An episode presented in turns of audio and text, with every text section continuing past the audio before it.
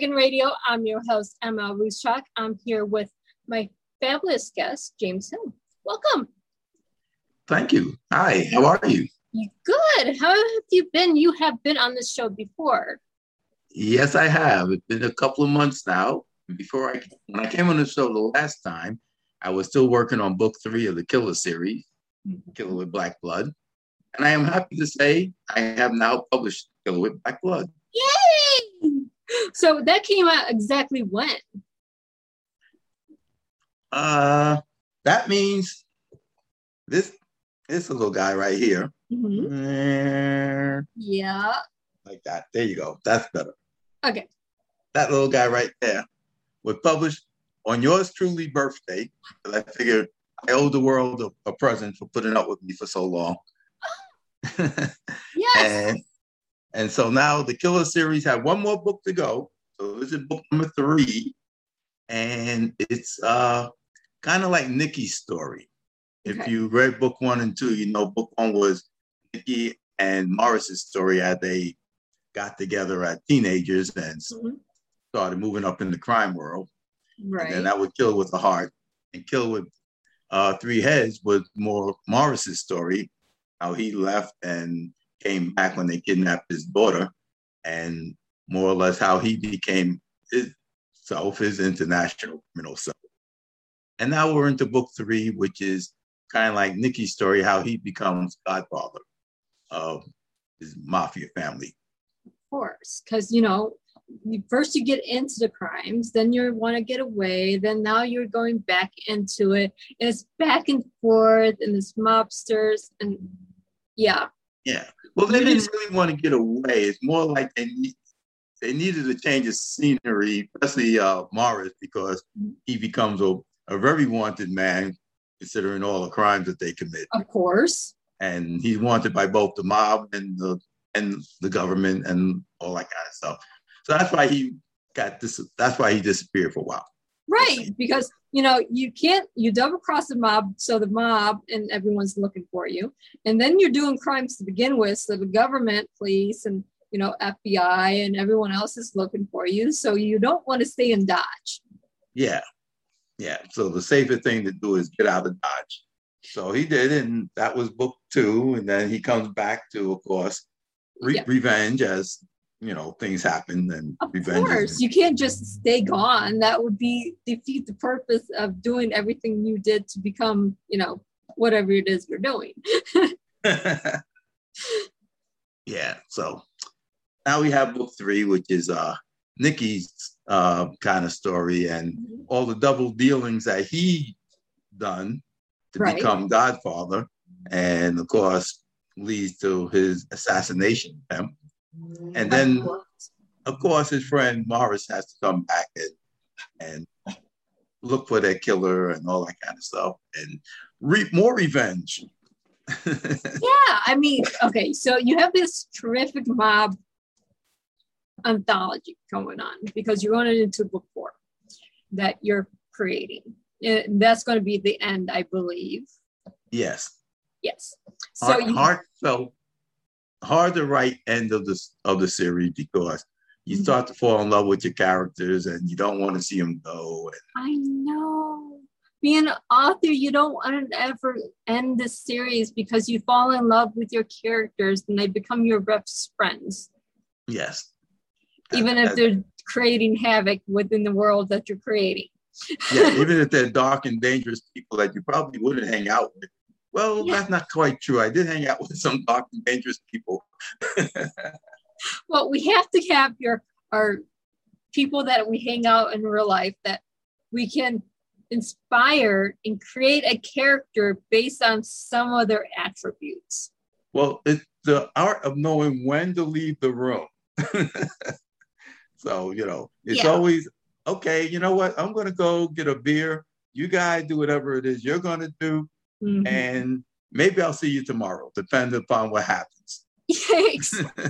you have to know when to leave the room or hang up the phone or, you know, I'll talk to y'all later. Mm-hmm. and I really don't want to know about anything else. So just tell me if you had a good meeting or, you know, let me know you're still alive. yes. and we say this very lightheartedly because you know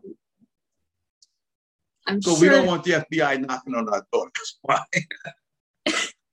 but at the same time, it makes wonderful stories to tell fictionally. Oh yes, oh yes. Most, a lot of fiction is written in there. A lot of fiction is written in truth. Mm-hmm. Like you know, you know certain things, but hey, you weren't involved, so it's okay with you.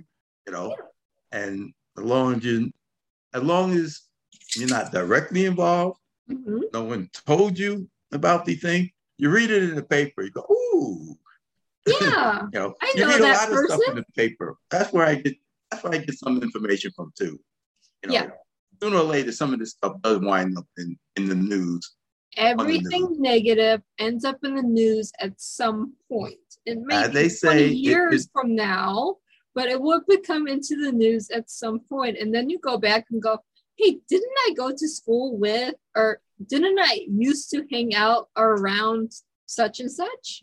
That was the impetus for writing uh, the Killer series. Mm-hmm. It's because you hear about these people years later, and you know, first off, a lot of people who know them now mm-hmm. would be like, "Hey, I never knew he was into that," or you know, he seems like such a nice guy.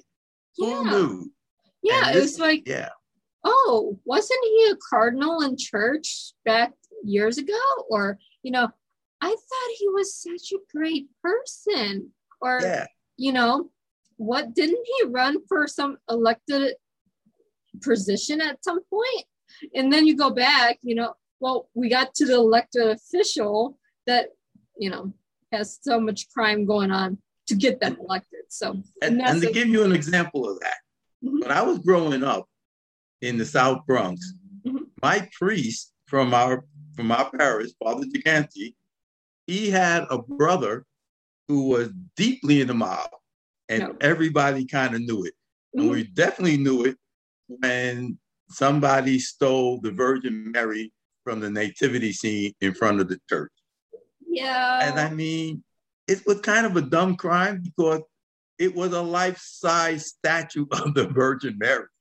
And it was like, what are you gonna whoever stole it, what are they gonna do with that? You know, it's not like there's a real need for that. You're not gonna be able to sell it to anybody other than another church. You know, right. so it's like, what are you gonna and um his brother showed up at church that Sunday.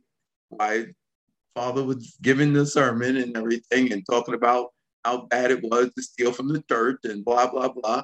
Mm-hmm. And he said, but don't worry, we will get it back. And of course, you know, I was found in the church here, all the Cadillac, you know, black Cadillac, everybody. And we're right. looking and like, hmm, these guys never been to service before. right. Like, the next you week know, it was returned, unscratched. Right.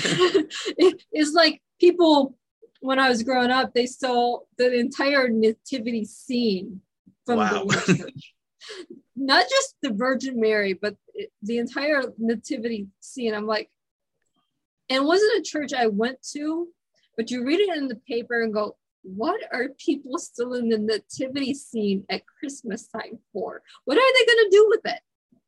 Yes, exactly. What are you going to do with it? Especially when they're, especially if they're in front of the church, they're usually life-size statues. Mm-hmm. You know, and it's like, well, where are you going to what what would you actually do with that? Why steal it? Yeah. And it would it would rumored that some junkie stole it and was going to try to hawk it or whatever. And, yeah. You know, it, but it, but it was returned. Yeah, it's same with this. It was like was in the newspaper nativity scene stolen from the church, and I'm like, and that's how I knew about it because again, it wasn't church I went to, but we drove by it every week or every day going to school. You go by the church and go, what? And then it's in the paper, and then a week later it returns. Yeah. And the funny thing is, I'm watching this show. What is it on? It's on um, Epix or one of them. It's on one of the channel. It's called The Godfather of Harlem. I don't know if you you heard I've of it. Heard of it, but I haven't watched yeah. it. I don't do a lot of TV yeah. So I thought I wouldn't watch it while I was writing the books because I didn't mm-hmm. want to be influenced by right. mob stories that you know that I'm as I'm writing. Right. So I wouldn't watch it then. And it's based on real life characters from like the 50s and 60s. And one of the characters is Gigante, and his brother is in it, Father Gigante. And I was, you know, watching. I was, hey, I know that guy. He used to be my priest. And yes, he was connected to the mob. His brother was a big time mafia guy. So, you know, they they show the brother, Father Gigante, in a very good light. Like he's not actually involved in the mob. It's just his brother, and he knows, Yeah. you know, You have the good brother point. and the bad brother. yeah. And as they used to say in Italian, this might be, eh, this is what we used to hear, and this is what people used to say. An Italian mother has two sons. One will be a priest, and one will be a mobster. Granted, given you know that's just the way it's going to be. Right. It's like like some of the stories my grandfather used to say because he was in the Bronx after World War II and he lived for, there for several years. So some of the stories that he used to tell that are in his journals, I'm like, how much of this is truth and how much is fiction and how much do I really not want to know? I'll just say it's all fiction and that's all I wanted to get into it because I don't want to know the truth. Yeah. And my grandfather used to be a cop in Harlem. And uh, he made it to detective a couple of times because he got busted times. of course. I mean, when you say you made things. detective a couple times, it means you got busted down for something. yeah. So, but he was a great guy. I mean, loved him dearly. Great guy. But, you know, there's some the things that my uncle and stuff would tell me about, Papa, you know, you'd be like, ooh, really? Right. did that? right. yeah. If you think about it, the mom didn't go away, it just went underground, Yeah. you know. So we do have to have that air of caution when we do talk about things because they're still around. They're just not as visible as they were back in maybe the 50s and 60s. Yeah. Well, I guess like the 70s and 80s.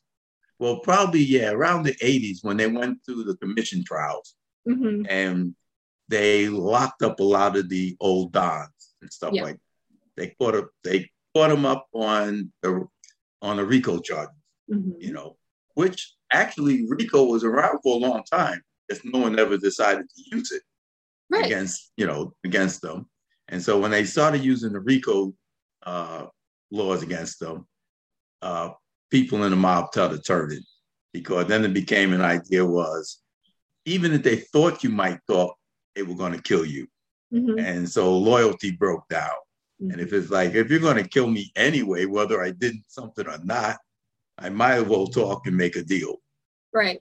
so that kind of like broke the back of the mob. And the same thing was happening in Italy at the same time in the late 70s and 80s.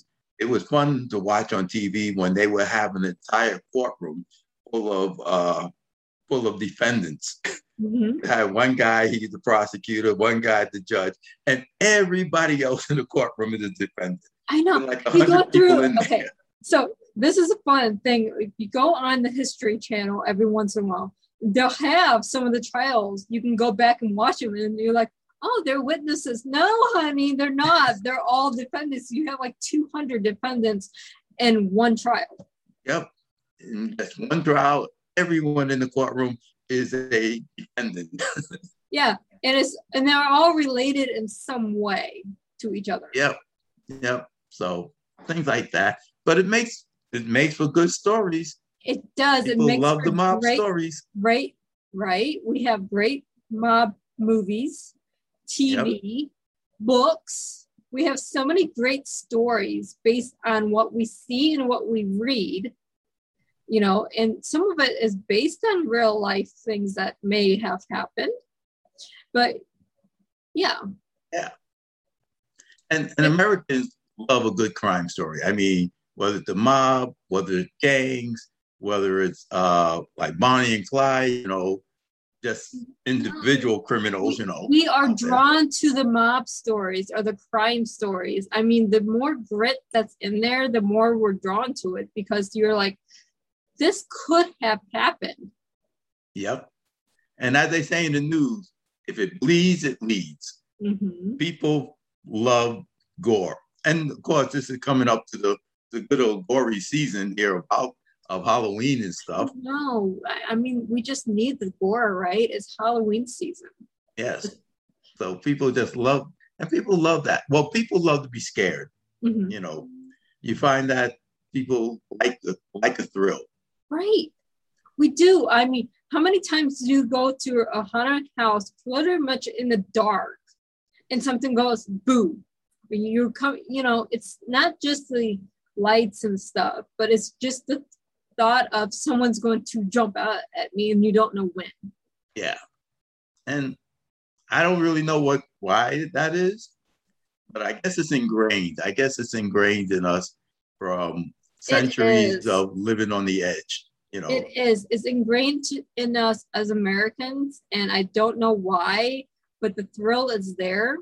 And it's not something you get so much in the UK or these other countries that are as much as we do here in the US. We love this kind of storyline. yeah. Because in the UK, like you say, in Europe, where they had where kind of like Halloween started, it Mhm. wasn't really about the spookiness of it. Mm-mm. It was more like honoring the dead, honoring your ancestors and Right. things like that. Same thing in Mexico. You know, the Mhm. Day of the Dead is not really a Spooky. spooky, It's a of thing. celebration of the dead. right, of, of past lives and the people who have lived before. And here in America, we kind of like twisted it around. A lot.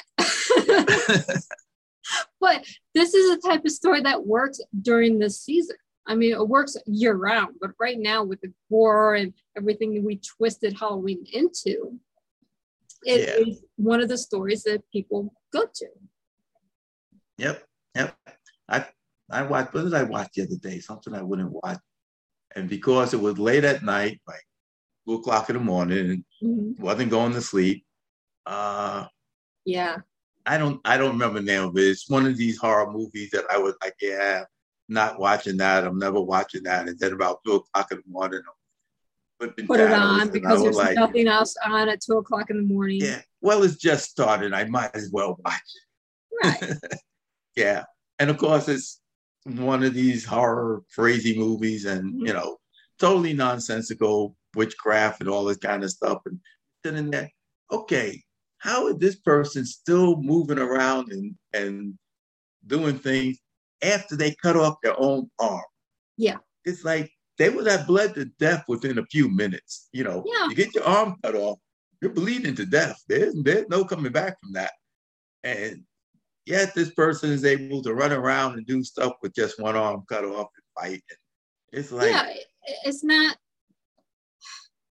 Yeah. the films are so fantasy based that you it has no basis of reality because you have oh this person was shot 20 times but they're still alive or they cut off a limb or you know whatever it is is so fictional that it's Yeah. not even believable anymore but and I the- love I love like the crime uh, Yeah. movies and stuff where you see them shooting with the gun, and this guy is firing. He's killed about fifteen people already, twenty people already with one gun, hasn't reloaded, and I he's just firing. And he's firing. He's not hitting everybody, so he's firing three or four shots to get one bullet in somebody. yeah And yet he killed like fifteen guys. Oh, I Like, how was many- watching. I was watching a crime show a couple days ago, and I don't watch too much TV. I'm like, okay, I know that firearm that holds six shots at max, and he just and I just counted like twenty.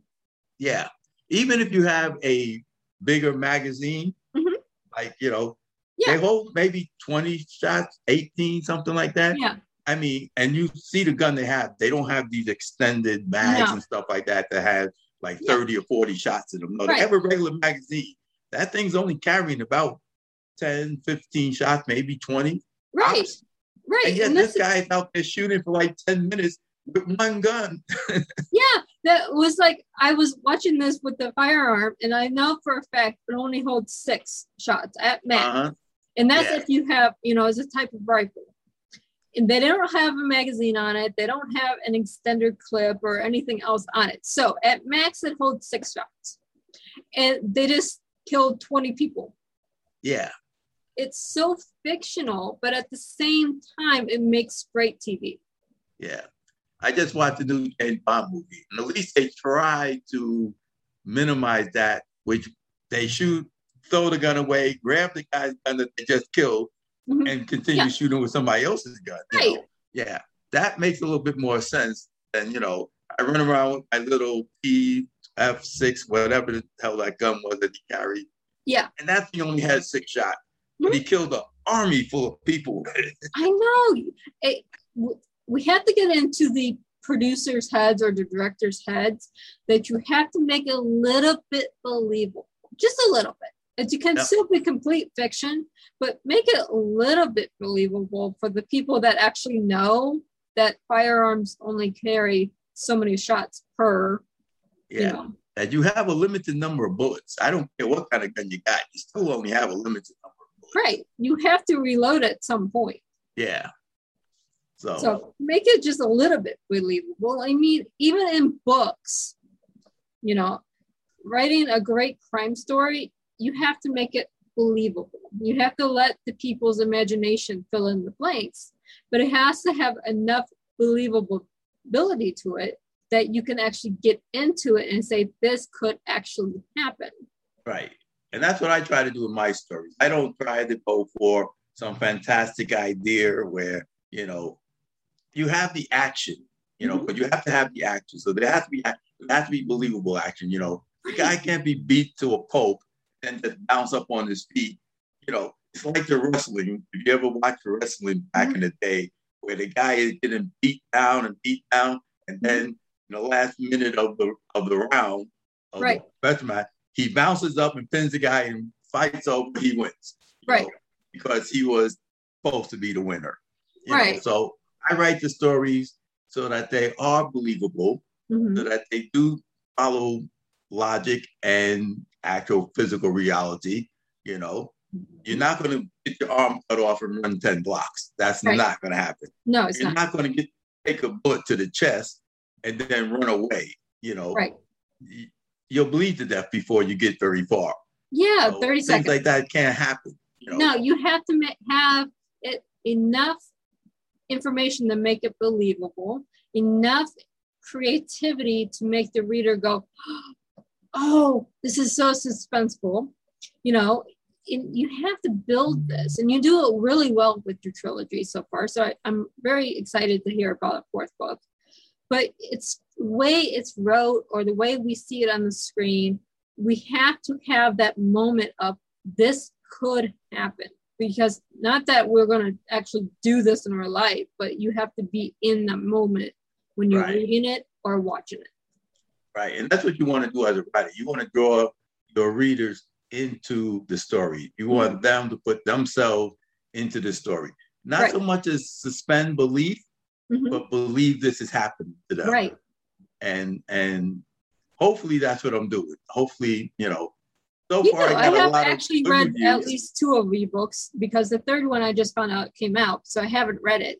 But the first two I have, and you ha- have this suspense, this drama in there that you can relate to, that it could be real, and you draw the reader in.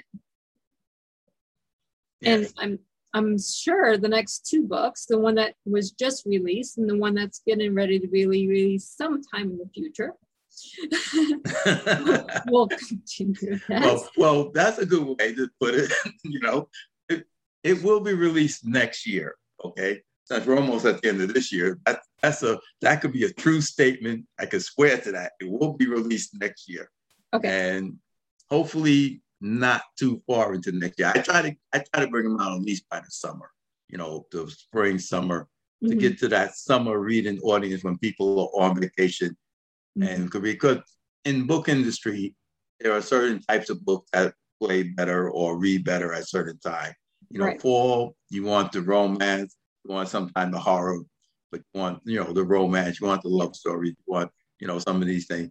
In the spring and summer, people are looking for action, they're looking for fantasies, they're looking for, you know, these type of of, of stories because they're going on vacation, or they're outside. It's more mm-hmm. energetic type right. reading.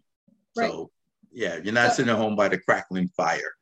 Exactly. There's times that a book does really well, and the times that the book just sits on the shelf. And it there are seasons for reading. And people Yes. don't understand this.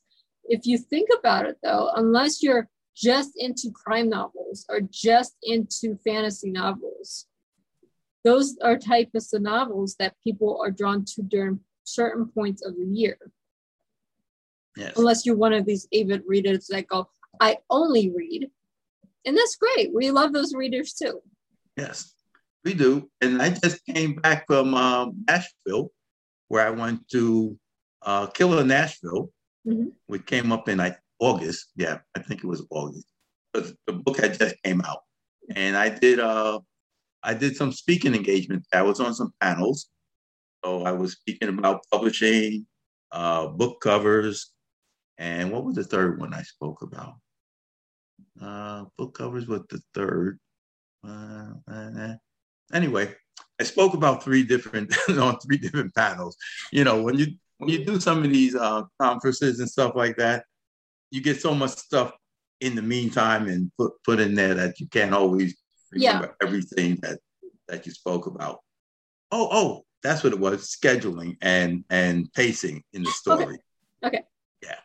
So yeah, it, it's an author doesn't just write. We do pan- panels, we do speaking engagements, we do so much stuff that is not just writing. So when our books come out, if there's a year between the books, don't get mad at us because during the year we're writing, but we're also doing these other 50 things. Yeah. And for me, I'm also a publisher. So I'm also reading and publishing other people's books. I know. And just like I said before, I don't watch or read stuff that I'm writing about. Mhm. You know, when I'm publishing my other authors stuff, and I got like 10 authors now and getting ready to go to 11, 12, and probably 13 authors, Mhm. you know, I don't write my own stuff and I don't work on my own stuff when I'm working on other people. right. You can't Because you, it- right. you get bias on what you're writing versus what they're trying to say within their story. Right. Because And- as a you want- publisher, publisher myself, I understand you have 20,000 different things you have to do per author. Yes, absolutely. So last year was a great year for us because uh, Rockville Publishing published five authors thanks to COVID, since we was since we were kind of like stuck inside anyway. Mhm. And I was able to work with my editor very closely. She went back. She finally went back home. She went back home to South Africa. Uh, she came here. We were doing a uh, publishing at sea, a cruise, Mhm. you know, two week cruise where we was Right. uh, doing some other work and stuff like that. And she got off the boat. We got off that boat in February of 2019, and COVID hit, and everything shut down, and she was stuck here for like a year. So, But she got to soak in all the culture for the year. oh yeah, she then realized why America is so crazy because she used to ask me, well, why would they do this? Well, why would they do that? And you know. She got to sit there and watch and listen. And she still asked, why would they do that? But then she got to see, you know, all the crazy and things. I would like, I would just keep telling them, because that's America, honey. Yeah, I have a friend that's getting ready, was supposed to come over last year from South Africa. And he's been trying to get here for the last year to go to school. And it's like, well, COVID hit because we were supposed to be here last February. Well, February and March, and school was starting in April. Well, school got shut down, everything got shut down. So he's like, I can't come to school. Well, my, now my school visa is no good because I didn't enroll properly. It, it's like everything got snowballed, but it's like there has to be a better way. yep, yep. But I'm like, like- oh, you're gonna get here and have a complete culture shock because what you think should happen isn't what happens. But that's America. Yep, yep. That's that's all you can say. Well, that's America. Yep. Yeah. Just Crazy shake your it- head and go with Crazy it. as it is. Yep. I mean, if you look for the last 50 years, how we progress, but at the same time, there's things that need to be fixed. And right now with COVID, thankfully, they have online schools and stuff like this now. So you can do it that way, but it's still shake your head and just go with it. but it was so great having you on the show today. So, where can our viewers and listeners find you and your books? All right. The first place is rockhillpublishing.com. That's the website for the publishing company. You can find all my books there. Uh, you can also find other books that I published there by my other authors. So, you know, romance, sci fi. I also write sci fi and I write fantasy. So, there's a, a couple of books up there by yours truly, uh, always on Amazon. And, um, you know, any place else that they, they want to look for books, they're out there print, hardcover, paperback, ebooks. Um, well, there, see, we're everywhere. Look up on Facebook. Very easy to find me. JL Hill, Rock Hill Publishing, either one of those. I'm out well, there. Such a great conversation. I always love having authors back on the show because then we can keep up with with what are the characters doing. yes, that's why. That's why I say, hey, the third book is out now let me come back and tell, talk to you about that. I know the last time I talked to you, I was in the midst of writing and editing that book. Mm-hmm. I know. I, I remember and, it was like, mm, I love the crime story. So, yeah. And you're a great person to talk to. Well, thank you. you. I try to be, and I do actually, the books I have on the show, I do at least try to read. I can't read everyone because obviously I don't have the time no one does, but I do try to read. So well, thank you for reading mine. You're welcome. So thank you so much for being on the show today. Thank you. And for all of our listeners and our viewers, happy reading.